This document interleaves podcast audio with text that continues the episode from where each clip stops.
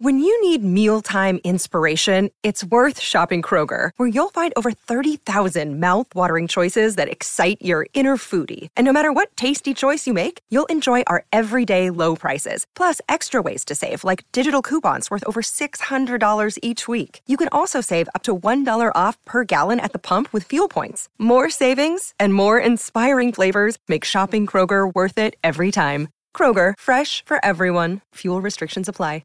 Another day is here, and you're ready for it. What to wear? Check. Breakfast, lunch, and dinner? Check. Planning for what's next and how to save for it? That's where Bank of America can help. For your financial to-dos, Bank of America has experts ready to help get you closer to your goals. Get started at one of our local financial centers or 24-7 in our mobile banking app. Find a location near you at bankofamerica.com slash talk to us. What would you like the power to do? Mobile banking requires downloading the app and is only available for select devices. Message and data rates may apply. Bank of America and a member FDIC. Welcome to the Wolverine Confidential Podcast. I am Andrew Kahn. I'm Ryan Zuke. I'm Aaron McMann. On this week's episode, we will be talking about the Michigan basketball team, which has run into a very specific defensive problem, and what's the deal with Isaiah Livers. We've got football recruiting and coaching news, and more. The first thing, guys, I want to talk about is our Bowl Mania pool because I won. I didn't participate, so I, you know, I you are just- I awarded didn't no points, I didn't and may try. God have mercy on your soul. uh, I ended up tying for first with someone else, but this person did not put in the tiebreaker score. So even though my score was not particularly accurate, it was enough to get me the win by default. What was your score? I think I had like 27, So did you take LSU or Clemson? I had LSU. But in the uh, when I asked for you guys' predictions yesterday, Yeah, yeah. you So were the only one to I know. I want to feel like I'm hedging, and I would be right no matter what. And I could, I could say I had Clemson. I don't know. I mean, I just, I did have a change of heart, obviously, with you know that one I picked before the season, before the bowl started. Now, I could have changed it, but I didn't want to change it. You know, they were the favorite, and uh, I don't know. I don't know why I switched to Clemson in our picks thing. Well, according to your message, Yeah, I it was because only Lawrence. one man was brave enough to pick the team whose quarterback has never lost. yeah, man, he was not very Until good. Monday. He was, Yeah. not, he was not particularly good. I've learned not to he? use the past to project the future. Well, what do you use to project the future then? You didn't I project in any way. You made no, No. picks. No, no, I mean for the MLive picks. Oh, I, gotcha. pick, I picked LSU to win. yeah, yeah, they were favored. Yeah. I don't They know. won I- by more than I think any of us said. Yeah, yeah. It was the way the game started. I was not. Yeah. I it, should, it should have been 24. They should have scored at the end. too, Yeah, right? sure. Yeah, they could yeah, have. they could have. So I don't. Yeah, I don't know. Anyway, takeaways from the national championship. Ryan, you had a story actually about this, about how here are the teams that competed for the national Right. championship, and here's what Michigan is lacking that those teams had. Yes, would you like to speak about that? Yeah, I think the biggest thing was, I mean, obviously it starts with the quarterback position. Both guys are considered elite players at their position. Obviously, Joe Burrow played better than than Lawrence yesterday, and I mean, he had one of the best seasons in college football history. I mean, Yeah. sixty passing touchdowns, almost six thousand yards passing. I mean, their team in general did too. I mean, not really. Uh, you know, so many their uncompetitive seven hundred twenty six games. point score were the most in the AP poll era, and that's including facing seven top ten teams this year. Yeah, It's I I mean, mean, at the end of the day, they, they get the win over you know their two playoff wins, two best wins of the season, essentially. Ohio Beating- State and Clemson on neutral fields, and then Alabama, a team that turned right? out to beat be Georgia in the SEC championship. Okay, I mean, Georgia, right? A team that finished in the top five or Yeah. four or something like that. Okay, yeah, that's a heck of a season. Those numbers you guys mentioned and the points scored, I think it's just a reflection of the, the game of football nowadays. It's an offensive Yeah. minded game. It's it's run and shoot as you saw the other night. They connected on so many big plays, and, and Burrow, he's a good player. Like he's, he's Yeah. a really good player. And he was a Um, third string in Ohio State. I mean, this is what I was talking about. That these these Yeah. top programs have an excess Of talent. quarterbacks and Mhm. talent. And I know he he Yeah. considered Michigan, or at least visited, or Michigan contacted him. There was, you know, when he did his his transfer, Michigan was was interested at least, but yeah, didn't land him. And again, I mean, we see with Alabama too. Had, you know, a guy like Jalen Hurts that they could just I I wonder how many teams are going to try and implement maybe like a new offense, kind of like what LSU did this year. They bring in Joe Brady, and he kind of just transforms their whole offense and turns them into a, an elite offense that college football really hasn't seen in, in quite some time. I mean, that's what he was able to do with that program, and it, it, start, it starts with receivers too. I mean, they had two receivers with over fifteen hundred yards receiving this year, mm-hmm. and like I mentioned this in the article, like Michigan had talented receivers this year, but they didn't have that deep threat that can just burn by opposing team secondaries, get open, and go off for like a seventy-five yard touchdown. I mean, Jefferson and, and Chase were unbel- unbelievable during the playoffs. I mean, Ch- Chase on Monday, what he was able to do was uh, quite impressive against man coverage. It just goes to show what good recruiting and player development can do for a team. I mean, Michigan's been you know middling for a while when it comes to recruiting. They've had some good classes. Yeah, some playing catch up. Play, yeah, and, and you got to develop the talent and, and, turn them into good players. LSU's done that. You saw that with Burrow and some of the receivers, and it's a blueprint I think many programs you know be looking at in the future. I, I did crunch some numbers for, for the last four recruiting classes, and Michigan's average ranking was the same as Clemson's during that span, at number 11 in the country. So, I mean, Clemson did bring in nine five star prospects during that time compared to five for Michigan, and Michigan had a, one of them transfer as well and hasn't really gotten as much production. But I mean, it shows that yeah, player development I think is the biggest key here. I mean, LSU was had an average ranking of seventh in the country, which is solid, mm-hmm. but I mean, that's not top five, not top two. so I mean, Michigan, yeah. yeah, so yeah, and they're certainly playing catch up with what you said about modernizing the offense and things like that. Michigan took that step last year. We'll see now if they can start recruiting to it, you know, making it their you know their staple. But I mean, the highlight of the game, I guess, besides um, the Dr Pepper big fan reveal would be the post game story of Odell Beckham Jr. just passing out cash to players right on the field. Just right I, after the game. I love he's not not trying to hide it. Counting hundred dollar bills. And LSU's response, you Aaron, you say is it was fake money. Fake. I don't know if LSU. Somebody was saying it was fake not money. buying that. Why would Odell be fake money? yeah, that's right. You can redeem this as a coupon, like on my website or uh-huh. something. No.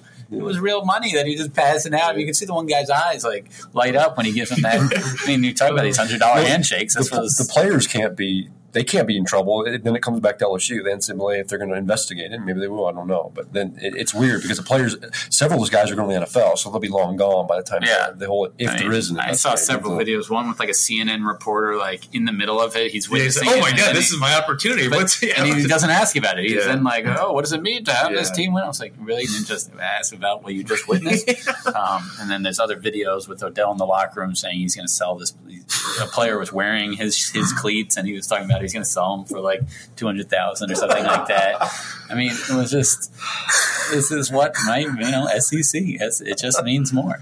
Wow, that was blatant, and I respect him. I mean, uh, he wasn't trying to do anything under the table. No, I just, this was yeah. literally on the field. Yeah, yeah, yeah. yeah. I, I mean, had, he made a big, had he made a big right. bet, or he was just right. a proud alum, I don't really know what's going on there. But considering that, that some of something. the past the Odell Beckham, I won't say scandals, but kind of moments, well, yeah, moments like this one is definitely one of my favorites. Yes. It is kind of it's harmless and yeah, it's blatant. Yeah, it's just blatant. uh, good stuff. Um, we'll get back to football. There are some things to talk about from in recruiting and you know coaching news but you know basketball season is actually happening here big 10 games are being played you know michigan is really missing isaiah livers i think that almost can be forgotten because now it's been a few games and they've had they certainly had a chance to win the minnesota game mm-hmm. without him but that doesn't negate the fact that he's not there and he was their leading scorer before he left and he's their best outside shooter and he's you know key upperclassmen. Some teams could afford to lose a guy like that. Michigan really can't. And sure, they looked fine against teams, you know, in the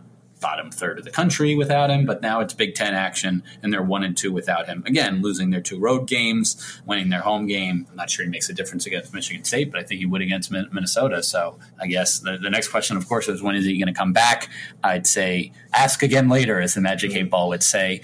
Thursday, this reporter at least is going to really attempt to get to the bottom of this because we've kind of just gotten the day to day from Juwan and I'm just going to say, what does that mean? Because to me, day to day means you don't know today if he might play tomorrow. Right. Okay. I agree. They've known in these days that he's not going to play the next day because he didn't practice and he doesn't dress for the games. So to me, that's more of a week to week thing. And by that, you could say, like, okay, how is he progressing? You know, is there a target? date, you know, what's going on here? Because now we'll have, you know, a gap of five days between games, with the next one not being till Friday, and then the one after that not till Wednesday. So, you know, I could understand when there's a Thursday Sunday game, that might have been there wasn't much time there to get a reassessment of things. But I don't know. I saw him out on the floor on, on Sunday, and he was actually still in sweats, but he actually had a ball in his hand at one point and was kind of joking around, throwing up shots. So he does seem to be getting better.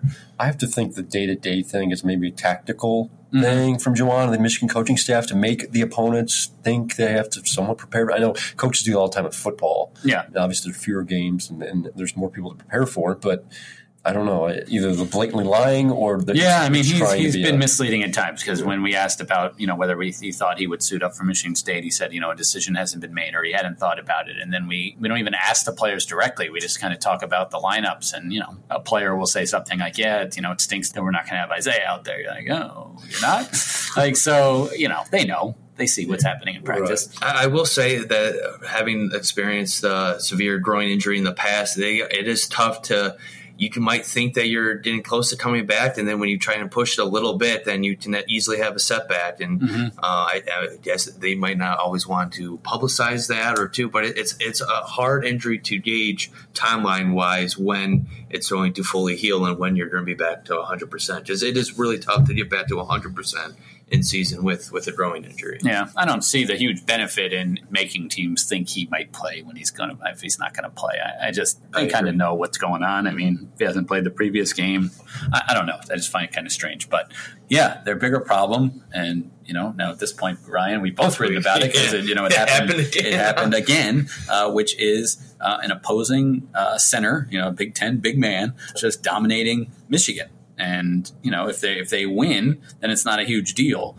But they've lost now a couple of these games, so it's kind of like, okay, are you going to make a change? Or you, you, he's admittedly stubborn. That's what he's called himself. But yeah, Big Ten, the, the, five Big Ten centers Michigan has faced are now averaging 29.8 points per game. Started with Luka Garza of Iowa, career high 44. Uh, then Kofi Cockburn of Illinois, 19. Uh, 14 t- rebounds, too. Xavier Tillman in Michigan State, 20. Trevion Williams of Purdue, 36, twice his previous career high. Then on Sunday, Daniel Oturu of Minnesota posts a career high 30 with 20 in the first half. Three career highs in, in five games is not exactly what you want to see. No, no, they're just handing out these awards. I mean, I can tell you who's going to win Big Ten Player of the Week next week. It's probably going to be Luka Garza again because that's just how it's gone. This week it was actually funny. Oturu, like he and uh, Trevion Williams shared it. You know, the two guys that faced Michigan shared the award. But yeah, basically it, it, it comes down to they are making Jon Teske play one-on-one defense in the post, not sending any sort of help.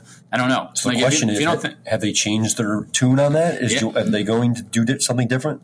We will see. He was asked, and he said, "You know, I'm always reevaluating." So I, I, thought after the the Purdue game, when when Howard was saying he's stubborn and like, yeah, like we still believe in Jon Teske. That all right, they're going to, they're going to Minnesota and say, you know what, we're not going to let Oturu beat us, mm-hmm. and kind of change and just show that you're trying to make an adjustment mm-hmm. and, and, force them to make those threes. Because yeah, I know you're trying to limit that, but all right, make them do that, and then yeah. you can always go back to all right, we'll go back to man our man on man inside and, and see and force them to go back inside, but uh, obviously, that was not the case, and Oturu scored uh, 30 points on 13 of 18 shooting, so right. pretty I mean, efficient there. Illinois is the worst Big Ten team by far in three point shooting, and that was a team that, again, they stuck with that strategy. Purdue's near the bottom; they're under 28% from three. Uh, Minnesota's in the bottom half. These are not like you know elite three point shooting teams to begin with, and again, as you mentioned, you don't have to pick one strategy and go with it. You can some possessions you do it, Change some you don't. Up, right. You, you kind of you dig. It's called where the guard we tends to go in there. They're not even really doing that. There's no fear.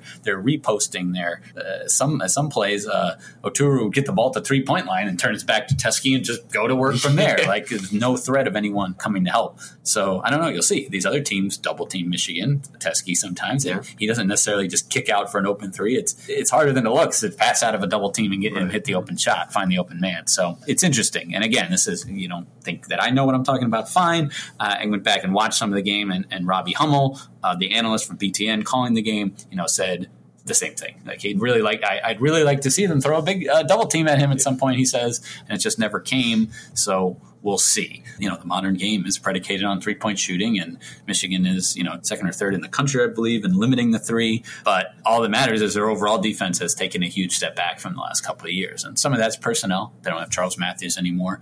And then some of it is not just on Jon Teske side, it's, it's denying some of these drives to the basket, too, on the perimeter. It's just kind of strange. Like Xavier Simpson, Jon Teske have these reputations as elite one on one defenders at their positions. And you've seen Michigan get burnt by some of by opposing point guards and centers. It's been kind of strange. So I don't know exactly what's behind that. You wouldn't you would think defense would be pretty steady, right? A guy wouldn't just get better or get you know significantly worse at that from one year to the next. So interesting to watch. But uh, yeah, the schedule sends them to Iowa on Friday. Um, They're what zero oh and three now in true road game. Zero oh and four. True road game. Oh and four in true road Road games, games, right? With the three Big Ten losses, and then um, at Louisville, and that's just a trend for the, for the Big Ten. There have been five Big Ten road wins, thirty-two losses, something like that, thirty-seven losses, whatever it is. The the Purdue Michigan State game was probably the biggest surprise of the season. After, uh, uh, I mean, what Michigan State was doing, on, they were on a roll and then go to Purdue and absolutely laid an egg and were dominated by Purdue. Yeah, Which is it's crazy I mean, what's going on. In It's the Big Ten this difficult to win on the road in any sport, any Mhm. any season, but like this is It's stark. particular- Yeah, this is different than usual. Absolutely. So yeah, it'll be interesting how the committee selection tournament Yeah. selection committee for the NCAA tournament views this at the end of the year. You know, if like you've just got a cluster of teams that around 500 who've won at the road, who've won at home and lost on the road. Do you take that in consideration? Hey, the Big Ten was just loaded this year, and it was very hard to win on the road. Every team struggled with it, so I'm not going to knock them too much for their overall record. I don't, I don't know. Um, it's just it is interesting to see. So that I don't know. That makes it even more when you've got a game that you can win you got to get it. And they were up double digits in the first half and just let it slip away in the final minutes of the first half. They were right there tied in the final three minutes, and then they just went scoreless for a good stretch there at the end. So yeah, it's again not having livers is is tough. So I don't know. Uh, I mean, other things I guess I, I suggest that they do uh, as they try to trim this rotation down. I mean, you're given a few minutes a game to Adrien Nunez, and those minutes aren't really going so well for him and for Michigan. So yeah, if those minutes instead go to David DeJulius, I think that makes more sense. You don't want Teske playing, you know, 35 minutes, so I still think he needs his subs, but maybe you decide on Colin Castleton or Austin Davis or go game by game instead of giving them each three minutes. You know, kind of figure out which guy you want there. You know, Eli Brooks has not been shooting the ball well at all lately, but he's still, they rave about his defense. So, you know, I see reasons to keep him on the floor and, and you know, Someone's got to play defense. yeah, exactly. Someone's got to do it. So yeah, um, it's interesting. It's just it's, it's right now there. I don't I don't think there's reason to, to panic, but you are getting beat by the same thing over and over. So how how how you know long will they continue to just uh, you know let this happen? We'll see. Because Iowa again. Garza already torched them for 44, and Michigan won that game. They won that game because they scored 103 points, Right. um, and they did shut down pretty much everyone else. So you want to roll the dice that no one else will will do anything again? okay, but again, uh, you know, going on the road where they haven't won, Iowa has not lost. A Big Ten game yet at home. You know, again, it's just been the five Big Ten road wins, and three of them involve Wisconsin. They've won two as as a road team, and they lost one as a home team. So Wisconsin's just kind of weird team. Other than them, yeah, there's just been the two. Rutgers at Nebraska, and uh, I think Michigan State did get. Yeah, they won at Northwestern. So you know, the worst teams in the league have have, have lost at home, one each. But yeah, It's amazing. that's pretty much all I have to say on the basketball front. Uh, probably before we record our next podcast, Juwan Howard's son Jace will announce where he's going to school. That's happening on January 20th, a Monday. Where, what's your prediction for Michigan. that? Michigan. It's Michigan, but you know it's not a done deal. I mean, Right. he is he he will be visiting in Ivy Brown University. He's doing an official visit when they're on a road game, just because that's how the schedule worked out for him. But he'll be at that Brown Yale game this coming weekend and make his decision right after that. I mean, we talk about this with football. Sometimes the team that gets the last crack at you Sure. has an advantage.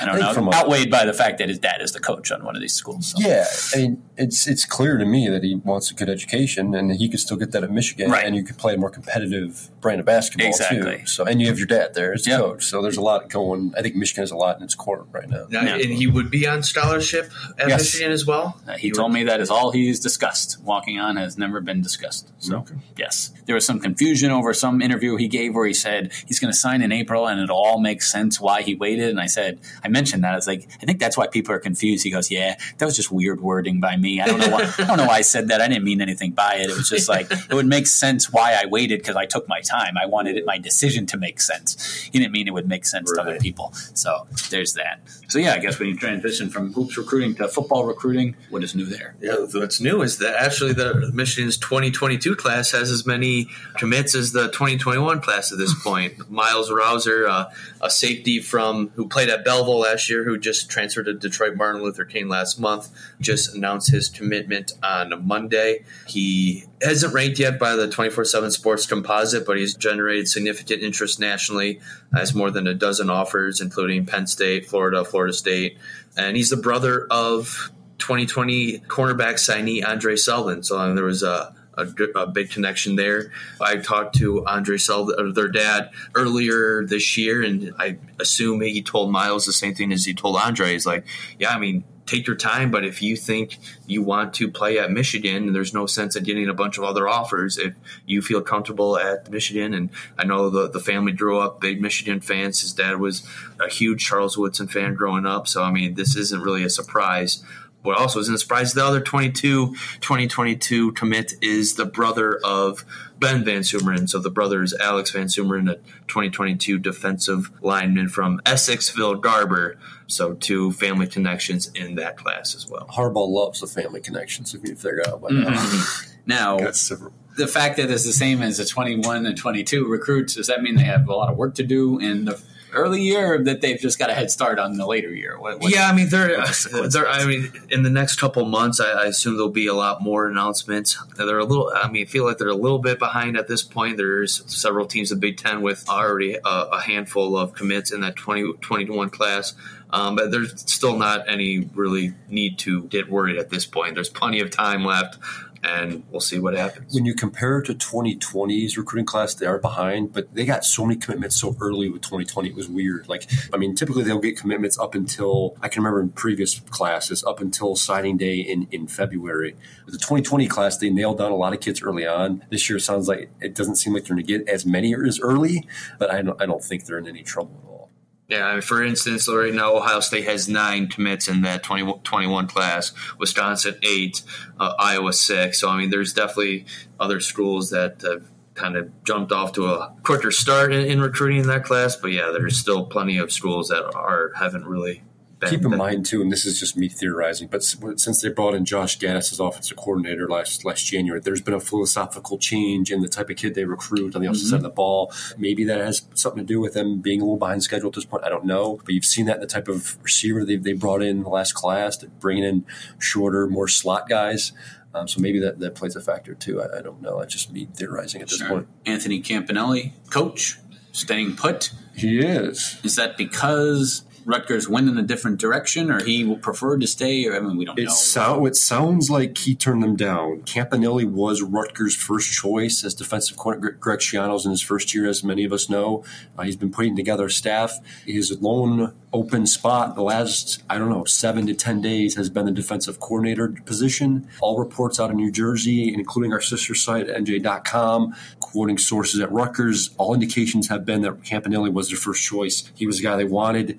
It sounds like, and our, again, our, our, colleagues over at NJ.com are reporting as well that they offered to make Campanile the highest paid defensive coordinator in the history of the school. What that dollar amount amounted to be, I don't know. I, I presume close to a million dollars a year. He apparently has turned him down. He's staying. Now, Campanile's name came up a few weeks ago as well for the Boston College job.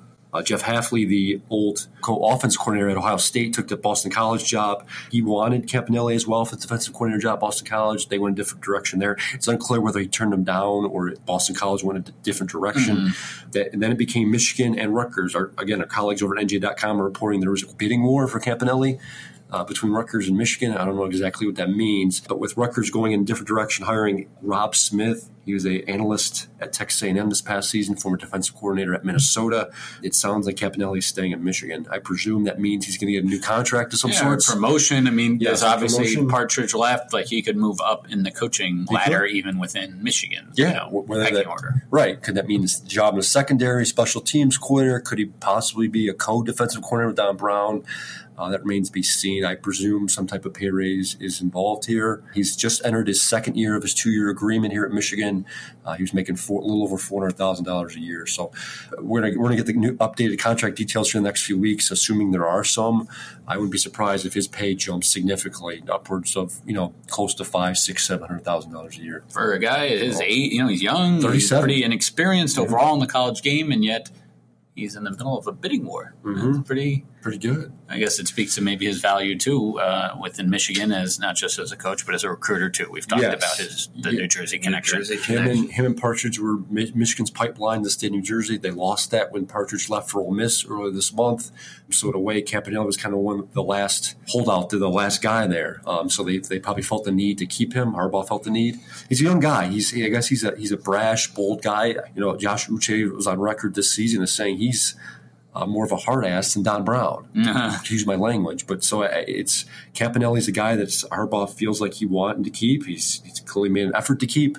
Uh, it sounds like he's staying put for 2020 at the very least. So he's still here, but some players are gone. Several are, yeah. It's hard to keep track at this point since the last time we recorded who has left. I, I do know a couple guys. Tru Wilson, running back, he announced he was going to leave. Uh, his name is in the transfer portal. Presumably, he's going to leave. Safety Jaylen Kelly Powell is in the transfer portal. Not surprised either one of these guys. Uh, Wilson is, you know, was, we've, we've talked about a ton now. Michigan's bringing back a ton of guys running back. All three guy, all the three other significant contributors last this past season will be back next season. Chris, Chris Evans will be here. We talked a lot about Blake Corum. Uh, Michigan will be deep at running back. Tru Wilson probably looked at it like he gets some carries elsewhere. He is set to graduate, so he will get his Michigan degree. So he's electing to move on. Jaylen Kelly Powell, uh, more interesting, I think, just because defensive back room could probably use him. He's been at safety for the better part of the last couple of years. But Michigan seems like they have their safeties in place for next year as well. Brad Hawkins and, and Daxton Hill. Uh, so maybe he just want to play backup and wants to get you know snaps elsewhere. That remains to be seen. Uh, but yeah, I mean, Michigan's been busy. Michigan players have been busy in the transfer portal. A little bit. A lot of these guys, again, like I mentioned, aren't huge surprises. They're guys that you know see the handwriting on the wall, so to speak, in terms of their playing time, and they wanted to go elsewhere to try and get it. Can't blame them. But yeah, that's it pretty much on the transfer transfer news. Might as well mention a little hockey. There hasn't been much positive Michigan hockey news this year. I'll allow it. but uh, Wolverines started the second half of the season with a sweep, a road sweep over number 14 Notre Dame, winning three to one and three to nothing on the road. Still under 500 at 9, 9 11 and two overall, and four seven and one in the Big Ten. So a lot of work to do to get back into the NCAA tournament conversation. Uh, but a strong start to the second half of the year uh, for the Wolverines behind some strong goaltending by uh, Aaron's favorite hockey player, Strauss Mann. So yeah, we'll we'll see if they can continue that momentum. They have another road series at uh, number six Penn State this weekend. Uh, a win or two there could really go a long way into uh, maybe jumpstarting a second half run to get them back into the, like I said, the NCAA tournament conversation. And uh, former Michigan defenseman is headed to the All Star game in his rookie season as well. Quinn Hughes of the Vancouver Canucks was one of the last people voted into the All Star game, uh, having a tremendous rookie season four goals, 27 assists in 44 games. Um, been a, a pleasant surprise for a, a surprising Vancouver Canucks team that is currently holding down a playoff spot. A lot, not much was expected of them this year, but good to see Quinn uh, getting recognized early on in, in his career. You do a write-in vote for him. I, I did not do it. Too much integrity as a journalist, even though you don't cover him anymore. Is the NHL all fan vote for the All Star? No, so there's uh four. The, the initial rosters were announced on December 30th, and one member of each team were put up to a vote, and one player from each division got voted in, and Hughes had the highest amount of votes for the Pacific Division. God, God. So that's fans love him, and I think it was deserved too. I think what he's been able to do has uh, been pretty impressive. Well, that concludes this episode of the Wolverine Confidential podcast. A lot of you folks have been rating and reviewing us on iTunes. Thanks to everyone who did that, except that one person who gave us only three stars. Keep it up if you haven't. if you haven't done it, do it. We'll be back next week.